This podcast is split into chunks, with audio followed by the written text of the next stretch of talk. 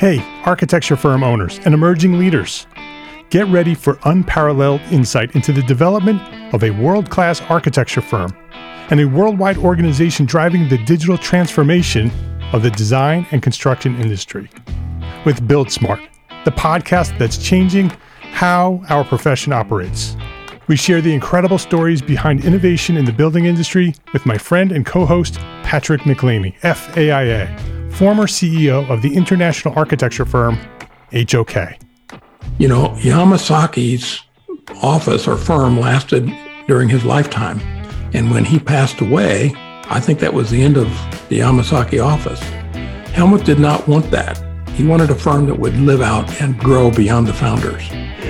In season one, discover the untold stories behind HOK's meteoric rise from 150 employees in St. Louis to a powerhouse with over 1,900 staff members and 27 offices worldwide. You know, they weren't as polite as the Kojima people.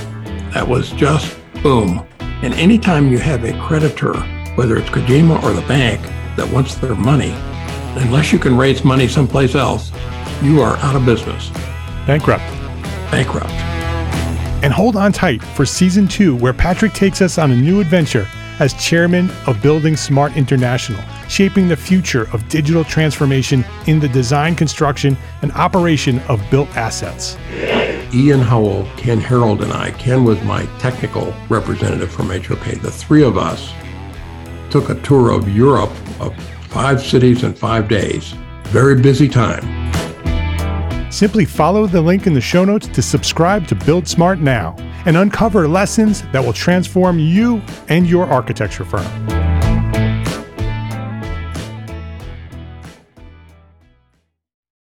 My name is Mark R. LePage, and you are listening to Entre Architect Podcast, where each and every week I speak with inspiring, passionate people who share their knowledge and expertise, all to help you build a better business as a small firm entrepreneur architect. This is episode 350 Building a Successful Career Beyond the Architecture Practice with Gerald Olesker.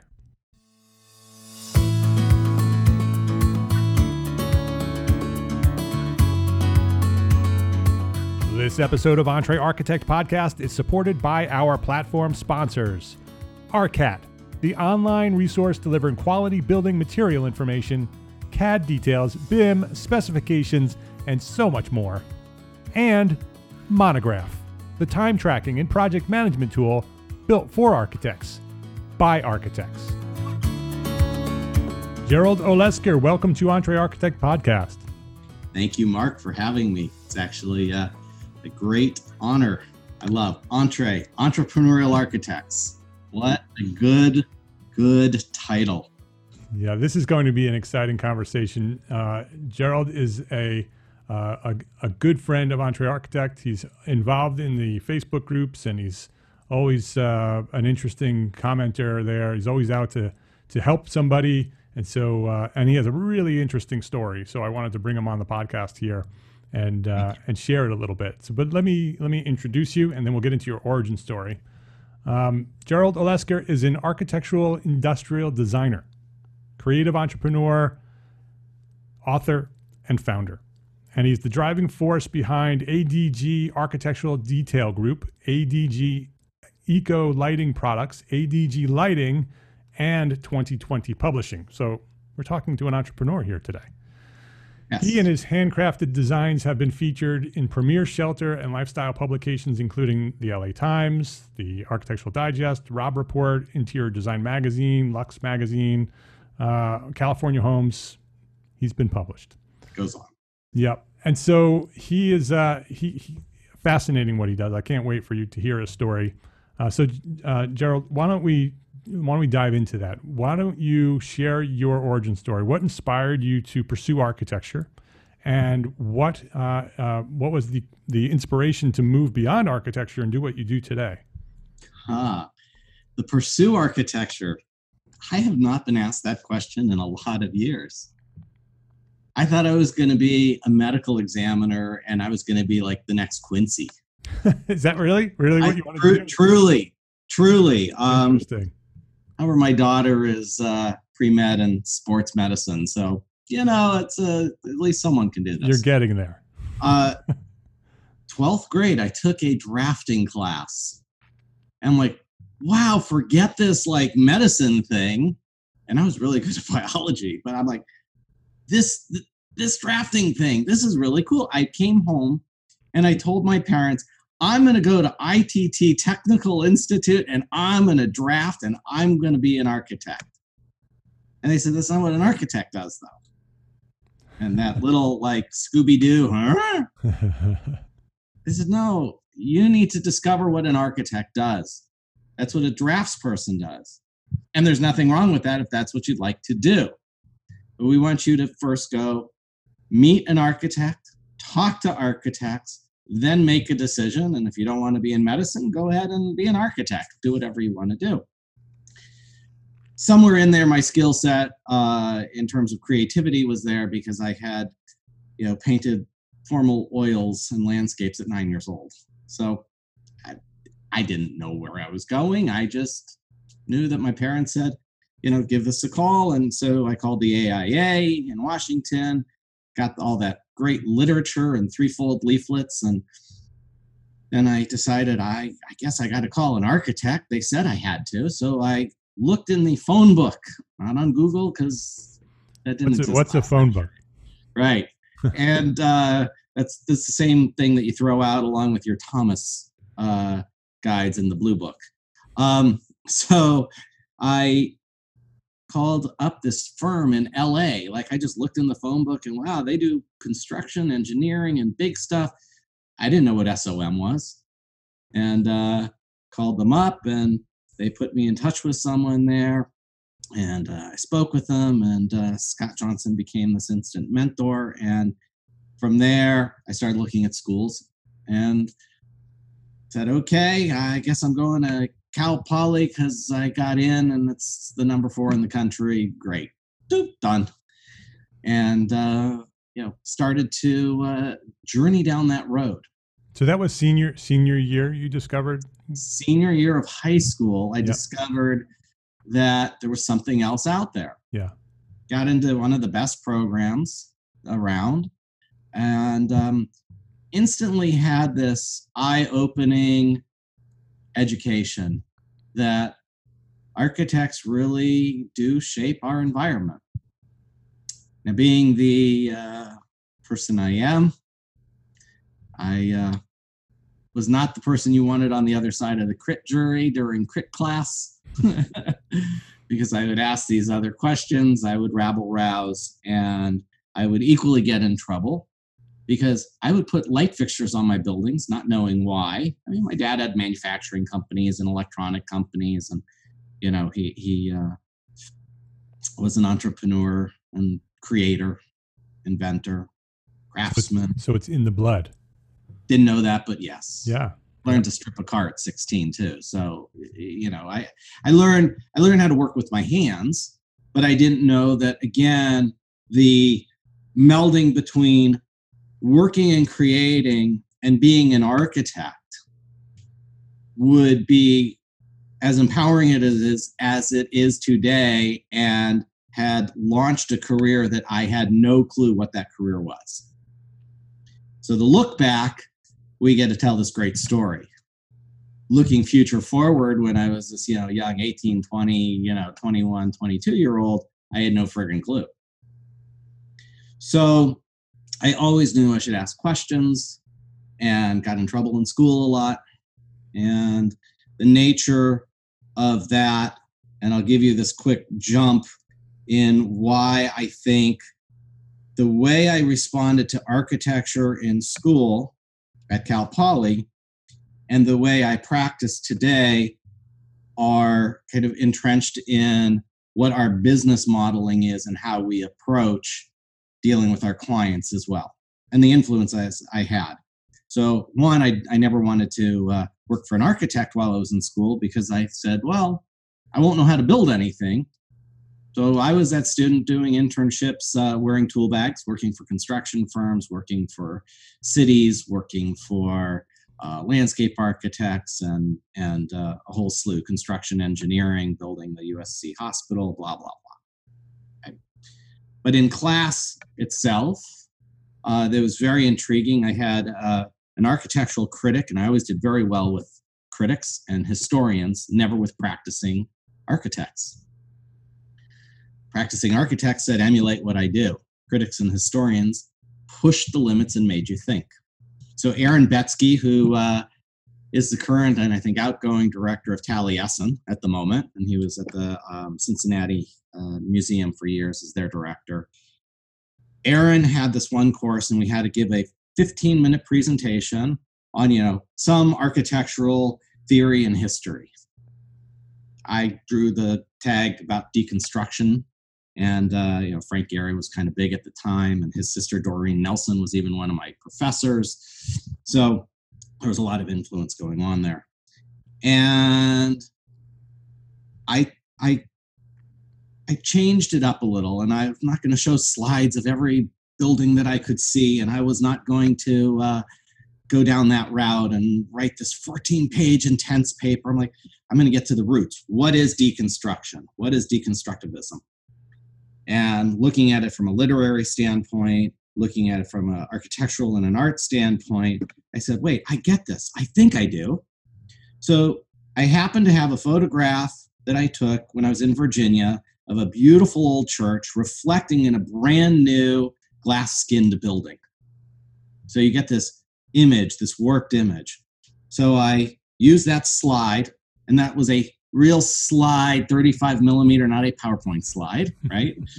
and, and um, I used that slide, and I had made my own screen in front of the lecture room that was about a 36 inch uh, screen. That was big, right? And uh, laminated with some 3M film and hung it in front of the, the class. And I turned on the projector and I said, This lecture is about deconstructivism. This is not deconstructivism, though. This is an image of an image of an image projected onto a surface. And I had a, oh, we'll call it golf ball size, maybe a little bigger, Mexican River rock in my hand. And I took that and I threw it over everyone's head in the lecture hall, hit the uh, screen bullseye, fractured it, and said, This is a fractured element now. Turned the lights on. And I just shut up. And that's hard for me to do. I provoked a 45 minute discussion, and everyone's, That's not deconstruction, that's destruction, and this is not architecture. And, and this incredible conversation ensued. And uh, at the end, I turned in my 14 page paper.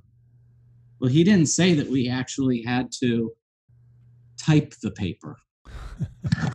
so I turned in 14 blank pages. That probably went over very well with the professor. And he did, being an architectural critic, and he uh, took the uh, 14 pages, held it up in front of the class, tore it in half, and says, Well, Lester gets the A.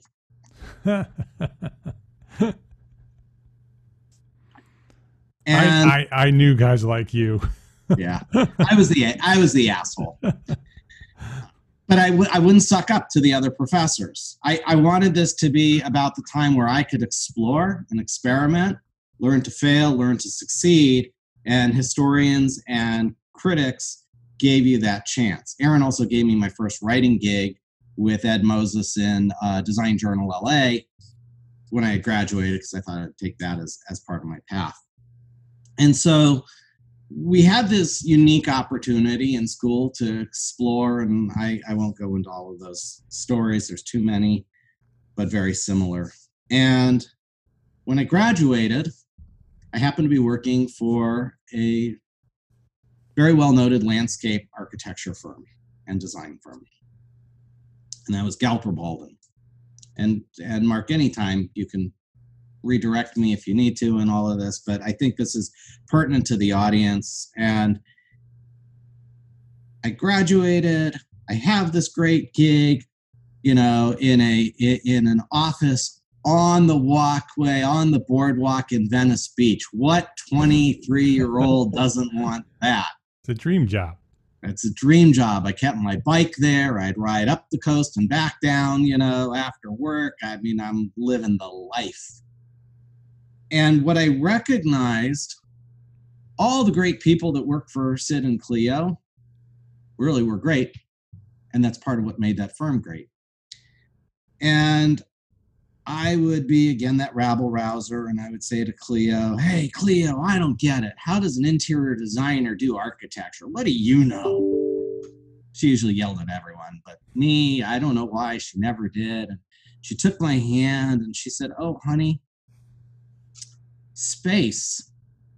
Space is defined by what you define that space.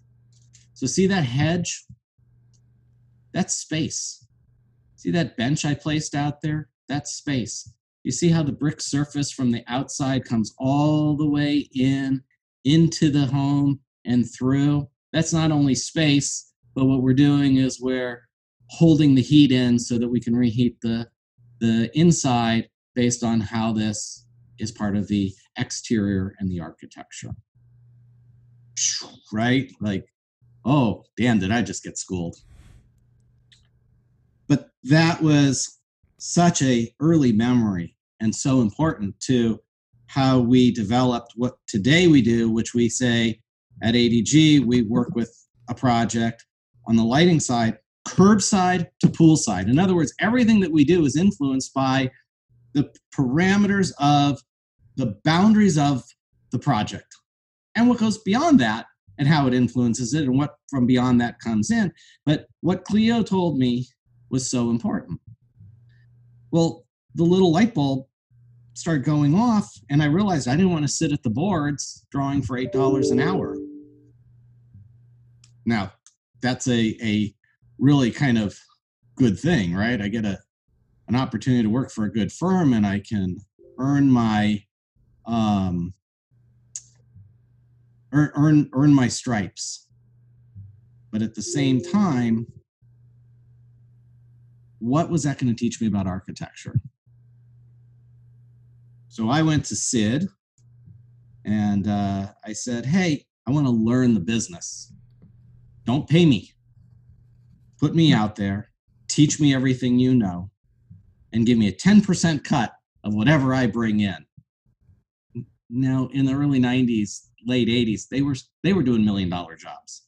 so I mean, here I've got this big, like, woo, I'm gonna, I'm gonna make it. And while I did okay, Sid taught me the business side. And, you know, I'd sit in the car with him while he was being interviewed by people from Home Magazine to Architectural Digest and whatever. And he would talk about all these great spots in and around LA and why they were great and what made them great. And how it interacted. But then one day he said, Gerald, look, here's here's the key to business. Always return a phone call. And my father and father-in-law have told me that too. No matter how painful it is.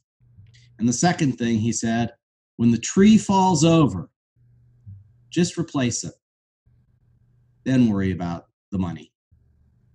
So, in other words, make your client happy. I took that with me and as I was working with Sid and Cleo and interacting with the Society of Architectural Historians and LA Conservancy people and other people, bringing bringing a unique perspective back to their firm and introducing people, I needed to learn more, and I wanted to learn from every architect and every designer in town that I could. So how was I going to meet them? You know, they they already were interacting with the firm like you know Galper Baldwin, or they didn't have a need to because they were doing it themselves. So I had to figure out a way to meet more architects and more designers. And I decided that uh, you know lighting might be a good way of doing this. I don't want to sell light fixtures. I got to design them. This is what my parents paid for this education for me to design and build and create and craft. And that's what my father had taught me and you know my mother had said you know you can do anything you do we'll give you the tools and that's all we're going to give you not giving you money we're not giving you anything else we're going to give you the tools to succeed what what inspired and, you to focus on lighting No freaking clue. Really? Nope. Now, my dad, one of the companies he did have when I was little, they did manufacture lighting. So you you were brought But up they- in that world.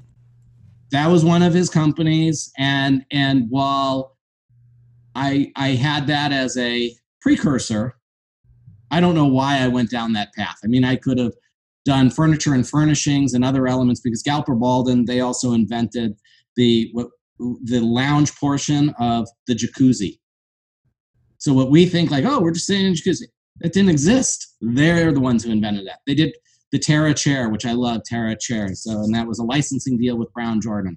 They did hardware and, and all of these other influences that GB had. I could have gone down that route, Right. But, but, you when saw, I was you saw going the, around, you saw the model at GB that that sort of right, design it, create it, turn it into a product, and sell it. exactly, and and you know, Sid and Cleo uh, knew that lighting was an important part of these projects. They just did, and Cleo would design light fixtures as well. Um, so I would go around as I was, you know, driving around town, Beverly Hills, and you know, Bel Air, Malibu, whatever, going job sites from where I had to go with Sid. I would start to talk to people in the trailers. Hey, man, you need like some extra help, but I knew they couldn't sell the landscape services or the design services or you know hey you need a pavilion in your yard because you know these projects were underway already. So i had my sketchbook and my pen in hand and i would say hey i've got a question. Do you need lighting? It just kind of you know came out and so they would say yeah yeah. But at that point you would buy lighting. You would just go to brown jordan brown jordan or somewhere and you you'd buy things. And i wanted to design. So i said can i design? They're like uh, well what do you mean? Can i design some lights? I said sure. Now the same exact approach that i took with that deconstructivism lecture is what i would take with this lighting right now i have to i have to prove myself i'm young and i want that this great architect, whoever that may be. And I'll tell you who some of them were, uh, you know, uh, in a in a moment. But I said I got to figure this out. So I had this home in La Cañada, this great opportunity. Kind of that first, like the guy kind of bit off, like, yeah, I'll, I'll give you that chance. Just design a couple pieces. So it was a very heavy, goopy French Baroque estate as it would fit into the hills in La Cañada. And back then, you know, a million dollars got you two acres, a 10,000 square foot house, and, uh, you know, it was quite the project. And so I went home to my studio and I opened up my Sir Banister Fletcher. For some reason, I like big, thick books, phone books, you know, Thomas, Blue books. So I open up Sir Banister Fletcher and I look up Baroque and I start looking through and reading what happened during the Baroque period, why, why, and what did they do, and how things were made, and you know, you're reading about this, and then I see the Church of uh, Saint Gervais and the one Saint Sulpice. I'm like, oh, I remember like when I was in Paris. Like I, I remember those. This is so cool. And I start reading about those and and the influence of those particular uh, churches were very similar in the architectural spirit of this home. So then I said, okay, well, like this dome detail and this element and this element, this is how they would have made it. And Botticelli would have been doing a painting. So I've got like this voluptuous light fixture going on. But looking at all of the elements and how those fit together is how I approach the design, no different than you would approach architecture. Came in, showed the owner, goes, Wow, that's really good. You could just do the entire property, curbside to poolside. So the fixtures that you designed weren't just light fixtures, right? They just, I mean, you said They- you, that typically they would pick them out of a catalog, right? There, Right. there would be a catalog and they would pick them, they would spec them, they go in the spec book and the contractor would buy them and the electrician would install them and As people lights- still do today. In Exactly. That's and that's what typically happens, right? And that's that's typically how lighting works. Uh, that's not what you do, and that's No. not what you've ever done. And so you've learned from the people that you worked with, with uh, uh, Sid and Cleo, and um, to take that idea of lighting and take the skills that you have for selling and um, sell the concept of creating light fixtures that are integrated with the work of, of the designer, right? And that's Ex- sort of the, the work that you do. Exactly. As as we look at all of the uh, you know, as we look at all of those um, elements, I was on a quest to learn.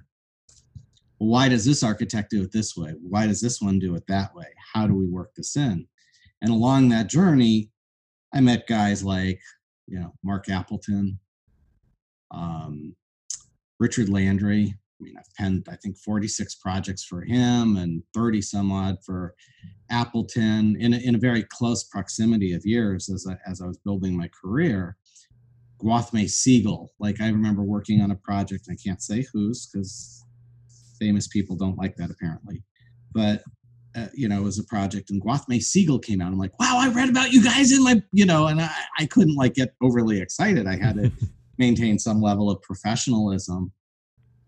But they were asking me, like, well, how would you do this? Like, this is what we think and because of that early education from my my father about working with your hands and building things and creating and crafting i knew there also has to be a method in terms of how you make something you know wearing tool bags and framing and listening to the you know framer go this effing architect doesn't know how to put these pieces together. I don't care what this detail is. And you know, when you used to sticky paste details on the page, and you know, everyone's saying this is not how you do it. This is how you do it. Taking all of those experiences, I understood that that's how I needed to approach lighting. We will return to our conversation after this quick break to say thank you to our platform sponsors here at Entre Architect, ARCAT, and Monograph. ARCAT.com has been assisting architecture professionals in their search for the best products for their projects for nearly 30 years. Starting as a printed desktop reference with listings in manufacturers' catalogs, ARCAT has evolved into the number one most used website for finding building product information. Today, ARCAT is an invaluable tool for AEC professionals, offering a powerful product search engine that's backed up by up to date CAD, BIM, and specifications. And just as it was in 1991, today, ARCAT offers all of this at no cost to their users and without requiring any registration. It's free. Visit entrearchitect.com slash ARCAT today and see why architecture professionals have leveraged the power of ARCAT for three decades. Entrearchitect.com slash ARCAT. That's entrearchitect.com slash A-R-C-A-T. Spreadsheets. Spreadsheets. Are you tired of using spreadsheets to keep track of your project plans, your budgets, your staff, your time? Our friends at Monograph know what that's like because they're architects too. They know all about that spreadsheet mess that you're dealing with. So they did something about it. Monograph is a time tracking and project management tool built for architects by architects to respond to the challenges that small and medium sized firms face on their quest to a profitable business. With Monograph's integrated suite of tools, you'll stay on track and on budget without the overhead of wrangling spreadsheets every day. Improve your firm's operations today. Try Monograph. Try it for free at entrearchitect.com slash monograph. Ditch the spreadsheets. Visit entrearchitect.com slash monograph and try Monograph right now for free. Please visit our platform sponsors today and thank them for supporting you, the Entre Architect community. Well, I was going to ask you because you you just named a whole bunch of people that are pretty influential in in the world of architecture. How did a young lighting designer who's doing lighting different than most uh, lighting designers and and different than most architects, how did you connect with those people and and get them to allow you to do what you do? Because a lot of Huh. architects a lot of architects they design their own fixtures right? If that if they're going to have a fixture that If they're part of the going to. architecture, they're going to design it themselves. How do you come in and and provide that for them? How do they even know you exist I was very energetic and I was very prolific.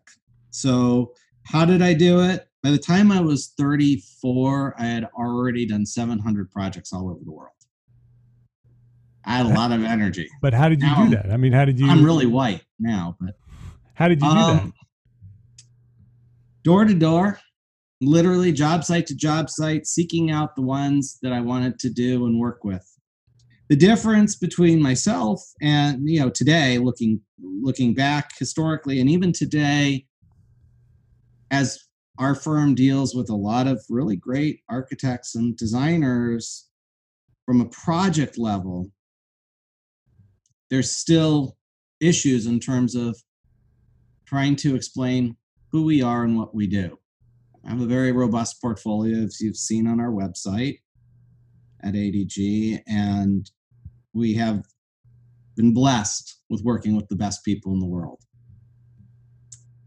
But there's still a, a an issue, and I think you know, architecture 101, we're taught to be elitist, snobbish, and forget that without the trades, all you have is a friggin' piece of paper with lines on it. Now you've seen me say this in you know Entre Architects and Architects and Allies and some of the other groups, uh, you know these chat groups that I'm on, and and it really ruffles the feathers of so many people, and they get very upset. Say, well, no, you know, as an architect, as a leader, as a designer, you know, we're here to guide the process and help, and that that's very true. But as a doctor you just don't start cutting and if you're a generalist you're not working on eyes and brains or you know as my kid wants to do sports medicine. You you you you learn from the best. You learn from others. You apprentice and you understand the mechanics. That foundation isn't taught in school. And it's unfortunate. And everyone turns their nose up well you, you know you're a sub. You should do what i tell you. That's great. Tell you what, I always offer come to my shop, help us weld. Come to our shop, build the pieces. I'm fixing a country club right now because they didn't hire us to start, but board members happen to be clients of ours. And this beautiful, you know, golf club in in, in uh, I won't say where because then everyone knows, but um, we're now coming back in and we're fixing all the problems from the design firm where canopies and details are bigger than the beams and the booths don't fit in on the furnishing side and you know all all of these other elements. And the only reason i think that we've achieved so much success today is because i listen to the architects and the designers and what they're trying to achieve. We listen to the homeowners and the hoteliers and the restaurateurs and what they're trying to achieve. Because the skill set is we've worked with and created and have the ability to build anything. Just because you have that ability doesn't mean it's going to be good. But the baseline is I have this architectural background. I went to school with a lot of these architects, you know, some who are listening today, colleagues, and, and a lot of respect. And some of them I don't because they don't listen.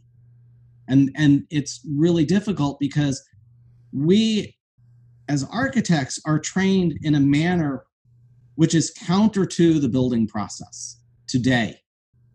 But if you look historically and, and i always reference this uh, there's an article in Luxe coming out that i have a great joke about mckim mead and white louis kahn frank lloyd wright mies eileen gray and, uh, and and philip johnson all in a room together. And um, you know they're basically pleading with the the conference and they're saying to everyone look listen to your trades. That's the only reason we're good. And if you look at mckim mead and white as a case study while they may have drawn their own light fixtures and it's very hard to reference who was building them the fact of the matter is, is is that the iron details and the artisans and the craftsmen who made those pieces were interactive on an early set with them with the you know design docs with the construction docs you can find the renderings. So today you know my my hand renderings as i've inked for you know many of these people. I, have been fortunate and blessed um, you know to to have this opportunity to help solve the problem because when the newer people are coming in the newer interns and young architects and designers working for these firms they're not really given the guidance of listen to the subs. It's go go follow the plan set and go follow our playbook as the architect. So what we do is we come in and as we educate and then we have to re-educate and continue to educate this is why it's so important to understand how you make something. It's not foam core and chipboard. It's not you know uh, some beam strap you know if hilti manufactures a connector you're only able to use the connectors that hilti manufactures we did a pavilion at the old Topanga nudist colony uh, for an architect. And every detail, every connector that was rabbited in and designed, he designed with us. And every connection was a custom detail that we fabricated and patinaed and hand distressed. worked with their timbermen to make sure every little detail worked together with that architect. And no matter how many arguments we had with him, and he had with us, it was a passion project. And that's how you build, that's how you design, that's how you create. But if you're just going to use the assemblage of parts and you're just going to order lights from, you know, some website that's mass producing them, you know, overseas or buy them from a store, that's not architecture. That's not even design. That's decorating and specification. This field has got to be better than that.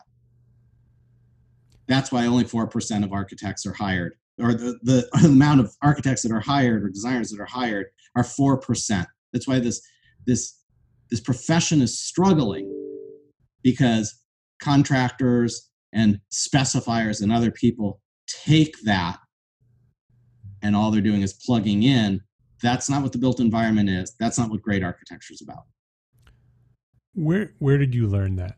Where did you learn that through experience, or did you learn that from your days of driving around with Sid?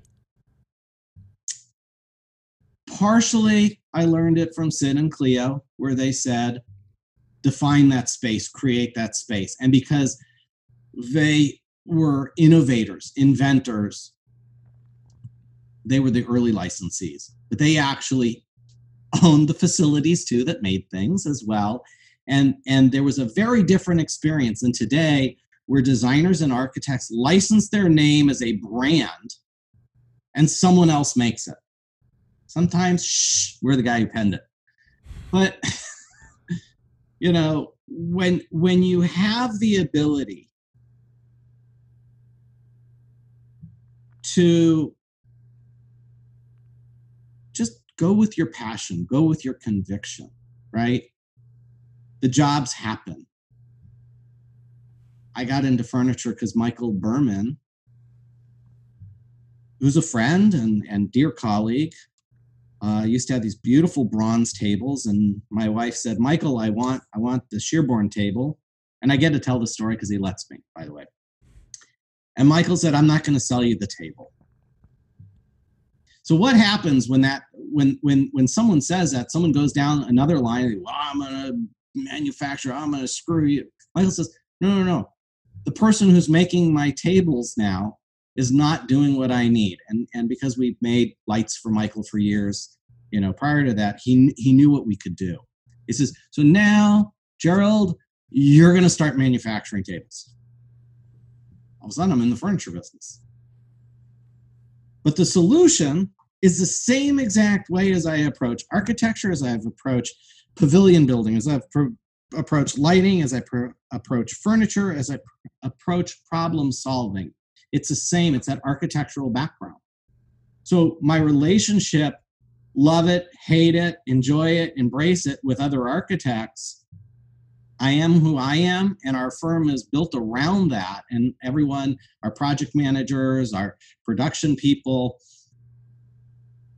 our office staff, everyone who understands that this is what we're about, that rolls out into them talking to the architects, even if they don't have that architectural education. But when I when I meet someone, I get the privilege of saying, haha, I was educated the same way. So now let's start. Same foundation. Let's go from there. If you don't like it, don't hire us. If you like that, we're going to give you the best solution. Time, budget, and design. Budget, time, and design, or is it design first? What's first? How are we going to approach the problem and what are the needs? It becomes part of the architecture, it becomes functional detail it's no longer product. And the 1,500 products that uh, are going to be up on our site in a month, I've about 450 we're adding into the 1,000. That was from a year and a half worth of work, 450. We were very prolific the last you know, year and a half, two years. But the value of what we're showing is not necessarily look at this and buy this. It's this is what our capabilities are look at the beautiful pictures, look at the process in our lookbooks and how we fabricate, and it's it's a dirty process, but the ink matters. And how we come up with that solution is part of that wonderful, wonderful expression in architecture that we get to brag about. Gerald, it sounds like your story is is opportunity after opportunity after opportunity that that you've you've been presented an opportunity and you've pursued that opportunity. And and it and it appears to me that you don't look back. There's no regret. There's nothing there's nothing behind me. It's all in front of me that's what it sounds like. Is that is that sort of the story of how you got to where you are today? It, it, it has to be. The look back is understand the failures because we've had them. And as an entrepreneur, if you fail and you don't try again, you're no longer an entrepreneur. The continuation of understanding what do I need to do from that failure and improve are the lessons I learned in EO, which is Entrepreneurs Organization. Used to be YEO when we were all young. Now we're not. Um, but the value of looking forward is understanding the history and what that foundation was, which is identical to architecture. If you understand what was and how those things were built, why they weren't built, the city planning to the landscape architecture, the engineering, and all of those things, it was a mathematical problem that was solved. So if you look at your business model, and this is for any architect, it's the same way. You don't have to be the world's greatest lighting design manufacturer as we are, as we like to think we are. But if you solve your architectural firm's problems the same way and roll forward, the jobs are there, the opportunities are there. You can have a low end job, and that can be the greatest piece of architecture and come back to that and ask me about the Frank Lloyd Wright story, and I will give you that answer as to why that is true and challenged. To the highest end, your client's a billionaire. The solution, how you approach the problem, is the same. The money's different, but you approach the problem and it should be identical that datum, that platform that we use and drive, how is my firm going to solve the problem? So, as an architect, if you solve the problem with that same conviction of understanding time budget design, the client has a need. Don't inflict your personal values on the client. Give them the solution because that's what you're trained to do. It can be traditional, it can be modern, it can be forward thinking, it could be replica architecture. But when you look at what the needs are, you can solve so many more problems and understand that, again, without the trades, without those people that are going to help you get that solution, you never have anything but a bunch of lines on a piece of paper. So now ask me about Frank Lloyd Wright. tell us a story about Frank Lloyd Wright. I told you I'll just keep going if you don't time this thing out, right? Tell us, So- story, and then and then and then we're going to wrap up with our final question. Perfect. And this is a good one.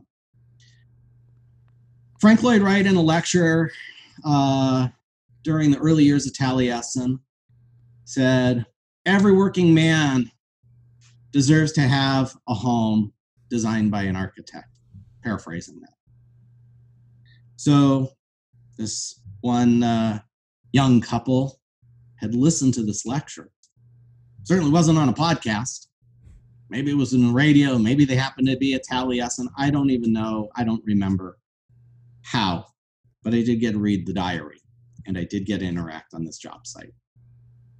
So they wrote to frank lloyd wright and said we know you said this. We'd like you to design a home. Now at this time i mean you know the guy's like developing falling water. He's at taliesin. Like there's a lot going on. And he writes back and he says I'm sorry, I don't really have the time. Here's a napkin sketch. My son's an architect in Beverly Hills. Let him deal with it. So Lloyd Wright now has this new job. This house is 24 feet by 24 feet, nominal length of a board lumber. And it was built in Northridge, California, right down the block from Hall Lumber and Lloyd Wright had, you know, finished inking it out. It was called the Matt House, based on the thatched roof.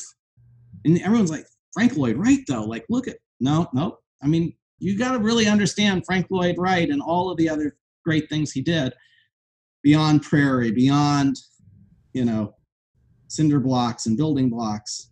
So this was a thermally controlled house with a roof that pitched up into this triangle peak and sloped back down. It was a brick floor. Ah, Sid and Cleo. Brick floor that extended beyond the square footage of the house onto the patio to bring in the thermal draw and also extend your eye to a little carport and a chicken coop. And the owners erected a tent and built the house from the inside out. And I'm reading the diary. It's like building a 20, 30, 40, 50,000 square foot house that we're working on today. And I'm like, this reads identical to the process. The building inspector came today and he wouldn't approve our electrical. I mean, it, it's it's hilarious. It's a redwood sided uh, shiplap side on the outside with um, some other uh, you know lap details on the inside. The peak also helped with with the heat evacuation and cooling. The center chimney built it out. Their son was home from UCLA, living in the tent while they're building a house, and um, it was quite a wonderful story. The end of the story is Lloyd Wright got pissed at the homeowners because they wouldn't put the thatched roof on, the mat roof. Why? Well, the wheat fields and all the, the fields had a lot of rats in them at the time, and they didn't want rats in their roof. And they told him, no, we don't want this. He got so upset, as the diary read, he threw the plan set down and said, "That's it. I quit." And didn't collect the fifty of the rest of his uh, fifty dollars of the rest of his fee. And all those years later, the reason I was reading the diary is I was invited by the daughter-in-law who still owned the house, and she was redoing it, and they were getting their national register mark for it, and they had never done the lighting in the house. So with a few simple pen strokes, I put it at the peak, three different size white spheres off of these rods floating, one on the inside. And Eric Lloyd Wright, who many of us know, when he came, I didn't know him until then, came to the dedication and he looks, he goes, Wow, these lights were never there before. So what did I do? I introduced myself, told him a quick little story, if you believe it was quick. And he's like, This is how my father and grandfather would have done it. You nailed it. That was a, that was a, uh, a proud moment. Proud. So Yeah. that's that's how I've approached it with the same conviction. So what, with all that history and all that knowledge, what is one thing that a small firm architect can do today to build a better business for tomorrow? What's your thought on that? One thing, One thing. and this is Can- my what, big thing. what can they do today, and their their business will improve tomorrow? Not literally, literally tomorrow. The future. return every phone call, no matter how painful it is or how busy you are. Return every phone call that every tradesperson calls you. And if they're selling, you can be polite and say, "Look, I'm, I get it. You don't have to sell me, because too many people do today." But if there's the value of someone who really understands their craft and trade, and you have to ask those questions when you're on the phone and many of us don't have time today in business. Many people turn that down. We answer the phone and we're always polite to everyone that, that will call. And I've actually picked up some great vendors that way, right? Anyone who walks in the door. You don't have to give them the immediate attention, but you have to be responsive. And if you are, that answering of the phone is your opportunity to be educated by someone who most likely knows more than you. And if you respect their time, give them the courtesy back, hire them, refer them back to the contractor, whatever you may do. Let them educate you. And when you do, you'll be a firm like McKim Mead and White. You'll be a firm that's a well noted today firm that I mean our our 6400 people that I've met over the last 27 years in business. That's what our database is. Okay? You have that unique opportunity. But if you think you're going to tell your client how it's going to be just because you have lines on a page, that might be your business model, but that's not going to make you a Louis Kahn, a McKim and White, a Philip Johnson, a Frank Gehry, Zaha Hadid, Eileen Gray, you know, Paul Williams, or any one of those other guys. They all listened, and that's what's going to make you great. His name is Gerald Olesker. You can learn all about Gerald and the company adglighting.com. That's one of his many companies, but you can go there. adglighting.com. You can learn all about him. You can send him a message, say, hey, I just heard your storytelling over at Entre Architect podcast, and I appreciate it. So go reach out to him. Say say hello. If you're on, on in the Entre Architect community at uh, Architects and Allies Facebook group, either one, he's in there too. Reach out to him and say thank you. Gerald, this has been very interesting. I love listening to you tell stories. It's the easiest interview I've ever done. thank you. Thank, thank you. Thank you for having me. Thank you for the opportunity. Um, I love what you're doing by bringing in all of these important people in architecture and business to help educate the community. And I think that's why it was easy. It had nothing to do with me talking, it has everything to do with the meshing of the minds. So thank you, Mark. You're welcome, Gerald. Thank you. And I appreciate you coming on Entre Architect Podcast. You got it. You've been listening to episode 350. Yes, 350 episodes. And it's all because of you. Thank you very much for listening every week for the last 350 episodes and sharing each and every week the link to that episode. That's how we're growing. That's how we're continuing to grow. That's how we're we've gotten to 350 episodes. So if you like to access the show notes uh, and share this episode with a friend, the link is entrearchitect.com slash episode 350. Entrearchitect.com slash episode 350. Entre Architect is a proud member of the largest, most engaged AEC multimedia network on the planet, Gabl Media. Curated thought leadership for an audience dedicated to building a better world. Listen and subscribe to all the shows at gablmedia.com. That's G A B L media.com. And check out Entre Architect Academy membership. That is something, if you're an architect, you should be part of the Academy membership ready to edit business resources, live monthly training, and a supportive architect community, all waiting for you right now at Entre Architect Academy membership. And don't forget, our guest from last episode, Steve Stockman, will be joining us on Wednesday, December 2nd, 2020, as our monthly expert trainer. He is the TV and video producer, and he will be teaching a practical guide for telling your story through video as a small firm architect. If you remember, you'll have access to that Entre Architect Expert training session. He'll provide a 30 to 40 minute live training presentation, and we'll have live Q&A at the end.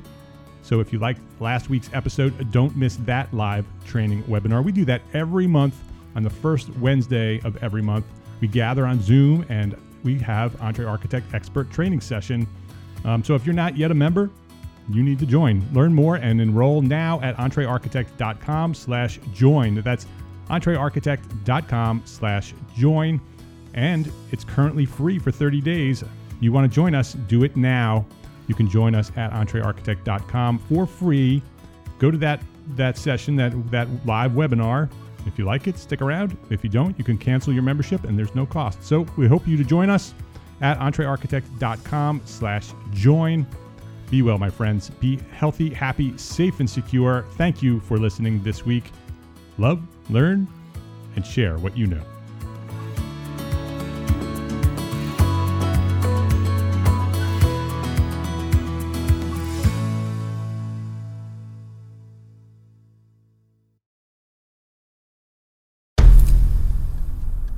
I've mentioned it to my family, but in terms of telling people like, oh yeah, we're doing this. I'm looking for projects. You got Yeah. anything? I'm, I'm not there yet because it scares the out of me. Dreaming of launching your own architecture firm? Well, buckle up for a wild ride with Emerging, the podcast that shares what it's really like to start an architecture firm. Where do we begin? We don't even know what type of business to formalize as. Is it an LLC? Is it an LLP? Like, how are taxes? I mean, the list is astronomical. Season 1 featured founders Jeffrey, Lexi, and Chris, owners of Level Studio Architecture, are your fearless guides on this unfiltered journey from napkin sketches to a thriving studio. One evening, stumbled into one last dive, we sat at the bar and pondered our postgraduate futures. Amidst the conversation, a napkin became the canvas for our aspirations, sketching plans and milestones, sealing our heartfelt commitment and shared dreams. In drawing down dreams on a napkin collectively, that then, you know, in your head, you've rooted, like, oh, I'm connected to these people, like, long term. The process of starting an architecture practice brims with excitement and challenges, demanding meticulous planning, flawless execution, and unyielding resilience. I kind of hate the term because it's so overly used, but I think everybody knows imposter syndrome, and I think it's it's so real to this day. I, I I don't know if it's with everybody, but with me, I'm always questioning like, us, can we do this? Are we ready to do this? Are we prepared? Can we do it? Did we just decide a name? We did it, guys. Oh my One that god! came out of nowhere. Woo! It came out of nowhere. I liked it. I saw it. Ready to turn your aspirations into reality? Follow the link in the show notes to subscribe to Emerging and chart your own path to architectural success.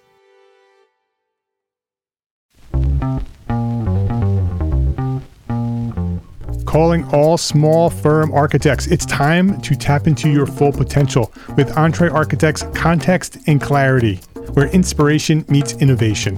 Hey, it's Mark R. LePage, founder of Entre Architect, and I'm inviting you to join my two favorite co hosts, Jeff Echols and Katie Kangas, as they bring together authors, experts, and thought leaders for electric conversations with entrepreneur architects around the globe. It's not just a podcast, it's a community where dreams meet action. there's a simple equation there and what for me what that did just doing that basic calculation was it allowed me to compare what i had actually saved in my retirement accounts to what i thought a possible projected annual spend might be Artists are temperamental, so beautiful design is going to be a priority. When the job is done, we're going to actually need to live in the house, not live with the person who designed it. and so uh, for me the the artistic skill the architectural skill is most important and so i would say like that would be 60% of it if not more Gain insights to build a successful practice. Subscribe, engage, and let's redefine your future together. Join the Context and Clarity community, where every conversation adds to your blueprint for success.